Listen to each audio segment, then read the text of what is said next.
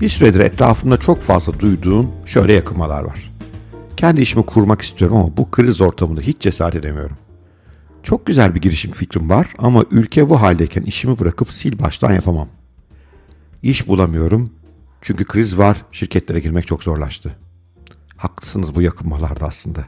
İş kurmanın da iş bulmanın da kolay olmadığı, gerçekten fakirleştiğimiz, hayatın çok pahalı olduğu, paralarımızın hızla eridiği zor bir dönemden geçiyoruz ülkece. Fakat yaşadığımız bu zorluklar hayallerimiz ve isteklerimizi gerçekleştirmeye engel değiller aslında. Yani daha doğrusu biz izin vermezsek engel değiller. Güçlü bir vizyonumuz, tutkumuz ve çalışma azmimiz varsa her şeyi değiştirebilir, bütün engellere rağmen başarılı olabiliriz. İkna olmadınız mı? Çok mu kuru geldi bu sözler? Haklısınız, biraz inandırıcılıktan uzak gibi. O halde gelin size bir hikaye anlatayım. Sözlerimi ispatlayan bir hikaye. Bu bir tamircinin hikayesi aslında. İş hayatına tamirci olarak başlayan bir beyefendinin hikayesi. İşgal altındaki bir ülkede fabrika kuruyor. Fabrikası 2 kez bombalanıyor. Bir kez de deprem nedeniyle yıkılıyor. Ülke kıtlıktan geçiyor. Büyük fakirliklerle boğuşuyor. Ama yine ülkesinin yaşadığı bir kriz sayesinde bugün dünya devi olan bir şirketi kurmayı başarıyor. Kim bu? Soichiro Honda, yani Honda'nın kurucusu. Tahmin ediyorum ki bu yazıyı okumayı bitirdiğinizde veya dinlemeyi önünüzdeki engellerin o kadar da aşılamayacağını düşünmekten vazgeçeceksiniz.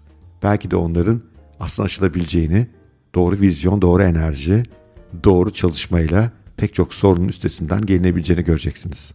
Umarım böyle bir duygu yaratır bu hikaye sizde. Bisiklet tamircisi bir baba ve dokumacı bir annenin evladı olarak 17 Kasım 1906'da Japonya'da dünyaya geliyor Soichiro Honda. Daha küçük bir çocukken babasına atölyesine yardım etmeye başlıyor. Bisiklet falan tamir ediyor. Ve ta o zamandan motorlara, arabalara da büyük ilgi duymaya başlıyor. Okul yılları pek parlak geçmiyor işin doğrusu. Karnesi genelde kırıklarla dolu. Bu arada bugün karneler günü. Lütfen çocuklarınızın üstüne gitmeyin. Karneleri kötüyse bakın Honda'nın hikayesini dinleyin. Honda'nın notları o kadar kötü ki bir seferinde bu notları silip yüksek notlar yazmayı deniyor. Yani hile yapıyor. Fakat tekniği hiç başarılı olmadığı için hemen yakalanıyor. Ve babası ona bu konuda ceza veriyor. Kullandığım teknik hatalı çıkınca bu sahtekarlık girişimim herkes tarafından öğrenilmişti diyor Honda. Bu nedenle babam bana tek ayak üzerine durma cezası vermişti. Ama bu cezayı sahtekarlığım için değil, notları düzeltirken yaptığım hatayı fark etmediğim için vermişti. Adam olacak çocuğun babasının etkisi. Yani sahtekarlığı o kadar bozulmamış ama kalitenin bozukluğuna, kalitenin kötülüğüne çok bozulmuş. Honda'nın o dillere destan kalitesinin temelleri de belki o gün Honda'nın babasından aldığı dersle başlamıştır. 1922'de okulunu bitiren Honda bir gün gazetede bir iş ilanı görüyor. Tokyo'da bir oto tamir atölyesinin ilanı bu. Hemen Tokyo'ya gidiyor ve işe kabul ediliyor. Atölyedeki en genç çalışan olarak çalışmaya başlıyor. Belki bilenleriniz vardır, 1923'te Japonya dev bir depremle sarsılıyor. 7.9 büyüklüğündeki bu dev deprem Tokyo'yu yerle bir ediyor. Bir de tarihe geçen dev Tokyo yangınına neden oluyor. O nedenle en ölümcül Japonya depremlerinden birisi bu. Honda depremde oluşan yangın sırasında atölyedeki 3 aracı yanmaktan kurtardığı için patronun gözüne giriyor ve Curtis isimli yarış arabasının bakımı ile görevlendiriliyor. Genç Honda'nın çalışanı olduğu atölye hızlı büyümeye ve yeni şubeleri açmaya başlıyor. İşte bu şubelerden birinin başına da 21 yaşındaki Honda getiriliyor. Depremden büyük bir ders çıkarıyor genç Honda. Kırılmaya ve yanmaya dayanıklı yedek parçalar üretmek lazım. Bu yüzden tahtadan olan tüm jantları metal jantlarla değiştiriyor. Hatta bunların patentini alıyor. Çok fazla çalışıyor Honda o sıralar. Tüm hayatı atölye. Orada yatıp orada kalkıyor. Fakat istediği başarıyı bir türlü elde edemiyor. Eğitiminde bir sorun olduğuna karar veren Honda, motor ve otomotiv okulunda eğitim almaya karar veriyor. Okula gitmediği zamanları ise yarış aracı tasarım üzerine çalışıyor. Yani 7/24 çalışan birisi var karşımızda. Bir süre sonra bir motor soğutma yöntemini keşfediyor. Ve bu buluşu yarış otomobillerini yaşadıkları temel bir sorundan kurtaran önemli buluş aslında. Yani Honda'nın ürettiği motorlar ısınıp bozulmuyorlar ki bu da yüksek performans gerektiren yarışlar için son derece önemli. O dönemde yarışlara katılıp kendi ürettiği motoru denemeye karar veriyor Honda. Karşımızda biraz da çılgın bir insan var. 1936'da katıldığı rally yarışlarında kaza yaparak araçtan fırlayıp feci bir şekilde yaralanıyor maalesef. Başına yeni bir sorun açılıyor. Kolu kırılıyor, omzu çıkıyor, yüzü tanınmaz hale geliyor. Ve tam 3 ayını hastanede geçiriyor. Honda için yeni bir zor dönem başlıyor anlayacağınız. Soichiro Honda hastanede yattığı sırada çok kötü bir haber alıyor. Toyota için ürettiği 30.000 adet piston yayından sadece 3 tanesi kalite testlerini geçmiş durumda. Kendisi aşağılanıyor, ürünleri aşağılanıyor ve yeniden eğitim alması gerektiği söyleniyor. Sonrasında da hem işten hem okuldan atılıyor. Şimdi düşünün, hastanede yatıyorsunuz, büyük bir zarara uğradığınız haberini alıyorsunuz. Ardından artık bir işiniz olmadığını ve çok sevdiğiniz okulunuzdan da atıldığını öğreniyorsunuz, atıldığınızı. Yani aslında hepimizin hayatında olmuştur her şeyin ters gittiği, tutunacak bir dalın kalmadığı, yaşama dair umutların neredeyse tükendiği anlar. İşte Honda da o anda böyle bir süreçten geçiyor. Ve işte böyle anlardaki tavrımız aslında gelecekte ne ve kim olacağımızı gösteren tavırlar. Çünkü hepimizin başına böyle şeyler geliyorlar ve bu anlarda nasıl davrandığımız geleceğimizi tanımlıyor. Büyük başarılara imza atmış her insan gibi Honda da kaderine razı olup bitti buraya kadarmış demek yerine yeni çözümler üretmek için kafa yoruyor. İyileştikten sonra kendi şirketini kurma kararını alıyor.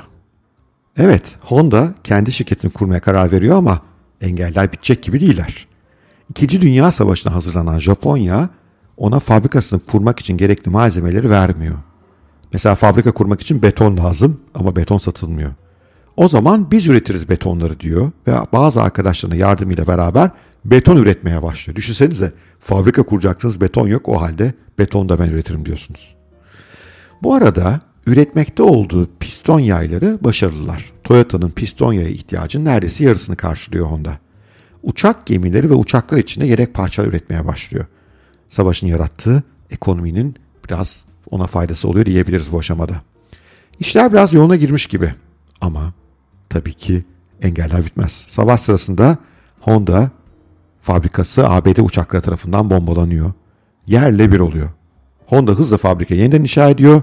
Sonra fabrika tekrar bombalanıyor. Neredeyse tüm imalat bölümü enkaza dönüşüyor fabrikanın. İşgal altındaki bir ülkede üretimini sürdürmeye çalışıyor Honda. Kıtlık, fakirlik ve ham madde eksikliğiyle boğuşan bir ülkede. Japonya'nın savaşı kaybetmesinin maliyetleri.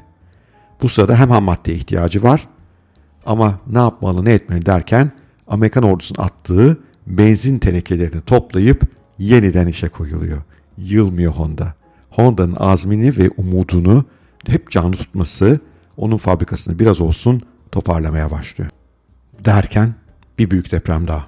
Fabrika yeniden yerle bir. Artık Honda her şeyini kaybetmiş durumda, öylece kala kalıyor. Yapacağı bir şey yok gibi. Bu sırada Japonya'da savaş bitmiş. Her şeyin kıtlığı var. Benzin kıtlığı en başta. Bu yüzden insanlar araba kullanmıyorlar. Gidecekleri yere ya yürüyerek ya bisikletle ulaşıyorlar. O dönem Honda için yeni bir fikrin doğma aşaması. Ulaşım için kendisi de bisikleti kullanan Honda, bisikletin yavaş olduğunu, zaman kaybettirdiğini düşünüyor ve bisikletine küçük bir motor takıyor. Ve bu fikir insanların çok hoşuna gidiyor. Komşuları kendilerine de benzer motor bisikletler üretmesini istiyorlar. Ama ülkede hem fakirlik hem de ham madde kıtlığı olduğu için Honda'nın tüm taleplere karşılık vermesi imkansız gözüküyor. Ne mi yapıyor Honda? Japonya'da tam 18.000 bisikletçi dükkanına mektup yazıyor. Onlara motosiklet fikrini anlatıyor ve bunun ülkenin geleceği ve kalkınması için çok büyük bir girişim olacağı konusunda herkesi ikna etmeye çalışıyor. Düşünebiliyor musunuz? Hiçbir şeyiniz yok artık elinizde. Neyiniz var ama hala motorlu bisiklet üretebilecek yeteneğiniz var ve 18.000 bisiklet kullanıcısına, bisiklet tamircisine tek tek elle mektup yazacak azminiz var. Ve başarılı oluyor Honda. Bisikletçilerden tam 5.000 tanesi geri dönüş yapıyor ve ihtiyacı olan sermayeyi vermeye hazır olduklarını söylüyorlar. Ve Honda kaçıncı kez olduğunu artık ben hatırlamıyorum, yeniden sıvıyor kolları. Honda birçok motor prototipi geliştiriyor ve her birini uzun süre sabırla deniyor. Sonunda hem ufak hem de tasarruflu olan Super Cub modelini seri üretmeye karar veriyor. Model önce Japonya'da, ardından da tüm dünyada satış rekorları kırıyor ve Honda'nın durdurulamaz yükseliş hikayesi böylece başlıyor. Ama Honda durur mu? Hemen yeni bir proje buluyor ve diyor ki acaba bu küçük ve tasarruflu motorları motosikletler için değil otomobiller için kullanabilir miyim? Küçük ve tasarruflu otomobiller üretebilir miyim? Çevresindekiler tabii bu fikrine karşı çıkıyorlar. Çünkü Honda'nın hiç otomobil üretme tecrübesi yok. Zaten yeni fikirlere hep karşı çıkılır. Ama Honda yine de işe dalıyor.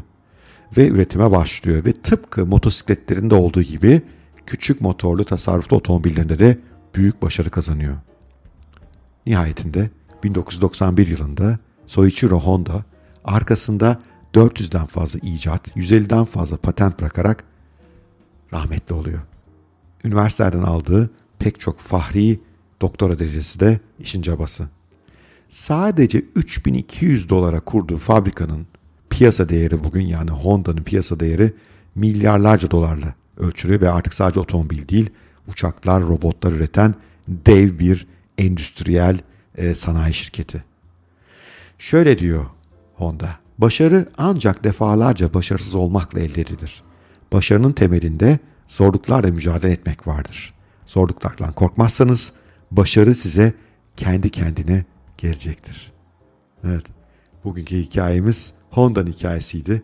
Eğer bir iş kurmayı düşünüyor ama kafanızda engelleri çok büyütüyorsanız bu hikayeyi tekrar tekrar okuyun, tekrar tekrar dinleyin.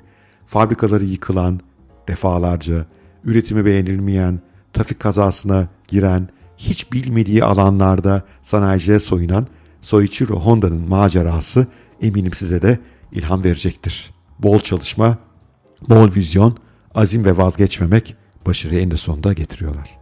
Umarım bu podcast hoşunuza gitmiştir. Hoşunuza gitmişse okuduğunuz veya dinlediğiniz platformlarda like etmenizi, paylaşmanızı çok isterim. Böylece daha fazla insana ulaşma şansımız olur. Sevgiyle kalın, hoşça kalın.